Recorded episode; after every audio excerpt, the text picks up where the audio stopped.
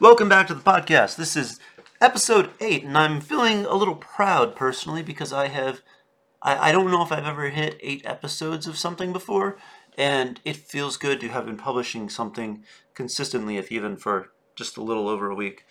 Today, I want to talk about something I've been thinking about recently as I've been working my way through the One Funnel Away Challenge.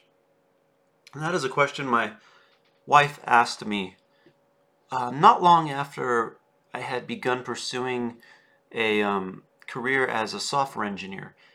Uh, so I'll, I'll give a little backstory and then I'll actually provide her question. So I had been working really hard and got my first uh, tech job a handful of years back uh, as a, a, Salesforce administrator. I went in for a web interview, a web developer interview, uh, junior web developer interview position, sorry. And at the end of the interview, they said this isn't actually for a web developer position. We were wanting to check the technical uh, capacity of whoever we hired for the position. This is actually for a position uh, as a Salesforce administrator. Would you be interested? And at the time, I didn't have any reason to say no. And so I said yes. The chain event that started within me, though, was this curiosity how much I could make. You see, I, I went from making like $14 an hour to like just under 20 an hour. And it from that uh, one job change, we experienced such a significant quality of life increase that I got curious. I, I began to wonder how hard is it to do this again? And then how hard is it to do it again after that? And so I started developing my capacities as a software engineer, uh, specifically for the Salesforce platform, because I knew that as any kind of software engineer, any kind of web developer, any kind of programmer, the climb for the salary for a position like that would be such a more drastic increase than it would be for anything else I was considering doing. And so here I was, uh, I think I was making it was like 37,000 a year. It wasn't it wasn't a ton, but it was more than I had ever made in my life, and a lot more than a lot of people I knew had ever made. And so I felt on top of the world. I didn't feel like I was the hottest thing out there or anything like that, the, the most sparkly item, because I knew there was plenty of people who were making much more, much, much more, and much more capable than I was. If anything, this felt like the first step on a staircase that was going to take me where I would achieve my dreams. And over the course of the next couple years, I managed to double my income from that point. In fact, I was making, what was it? Like 70,000, I think. So, not quite double actually, because that would, that would have been close to closer to 80, but still still significant. And then the following year, I I broke 100,000, but somewhere between somewhere around the time that I hit the 70,000, I was talking to my wife and she asked me the question, well, because because I was so driven to continually increase my income, she asked me the question, when is it going to be enough? Because she had always grown up thinking she was just going to kind of do what everyone else does. She was going to get married to a man who would work a nine to five and he would make an average salary kind of like everyone else and then that that would be it that would be life but it, it just it never felt right to me it always felt like there was so much more that I was capable of accomplishing. And I, I always knew that I had this capacity to do more. And so when this question was presented, this when is it going to be enough, it kind of caught me off guard because I had never asked myself that question before. I, I simply had this thought so I, I have potential. I'm going to keep pushing until I reach it. But I thought about it. And the truth is, monetarily, there is a point when it will be enough.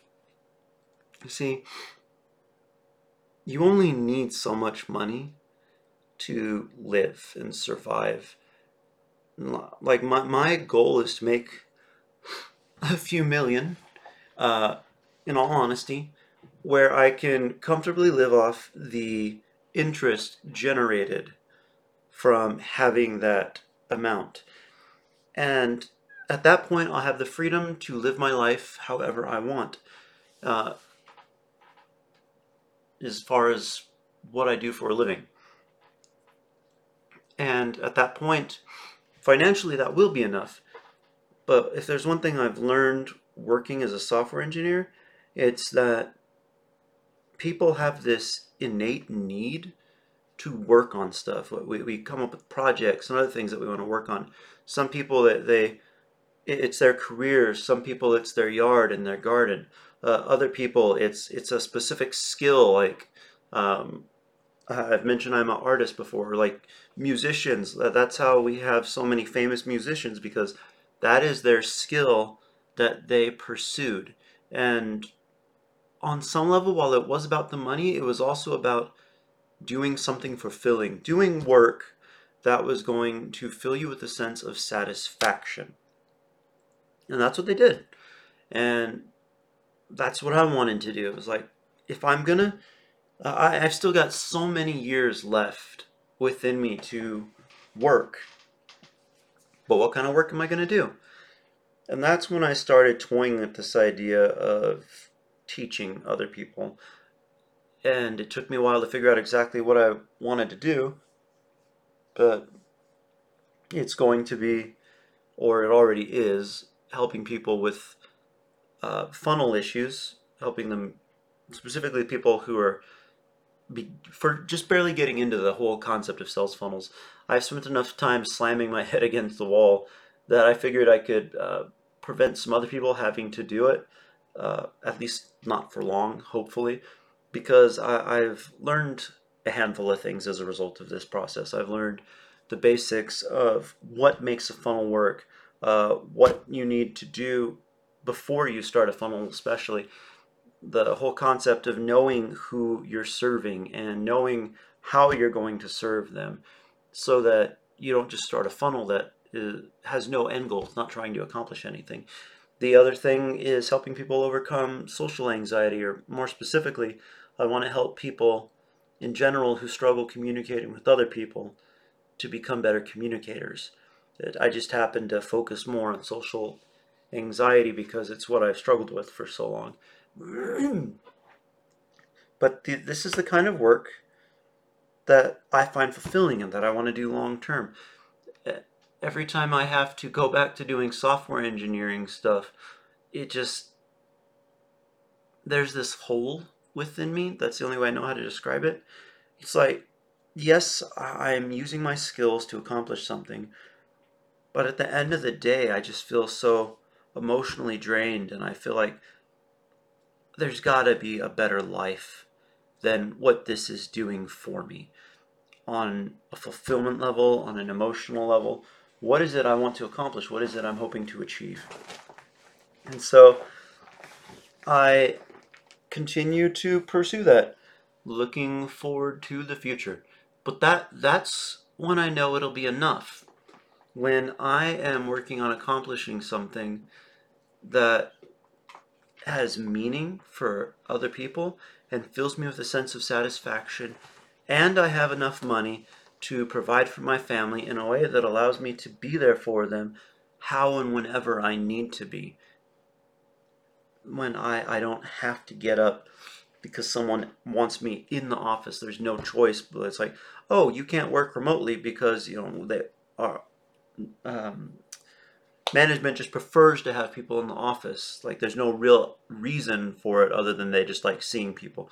It's like these are the kinds of things that have pushed me into this entrepreneurial world because then I'm in control of myself and in control of my life. I'm in control of my ability to spend time with my family and to be there for them. As long as I'm willing to learn whatever I need to learn, as long as I'm willing to slam my head against my desk as often as it takes till I get what I need to know. So that that that's all on me. And because it's all on me, it's my opportunity to take my life in the direction I want to go. So if I leave a message with you, it's think about not when will it be enough, but what will make it enough. Because I can promise it'll be around this sense of fulfillment. Whether your fulfillment is making enough so that you don't ever have to go to work again, you can just retire early, or m- making enough so that you can spend your life doing what you want to do for the rest of it, whether it's helping people or painting or uh, fishing if you want to go fishing every day, or skiing, or just whatever it is. What will make it enough? What will leave you the most fulfilled? And that's my thought for today. Thanks for listening.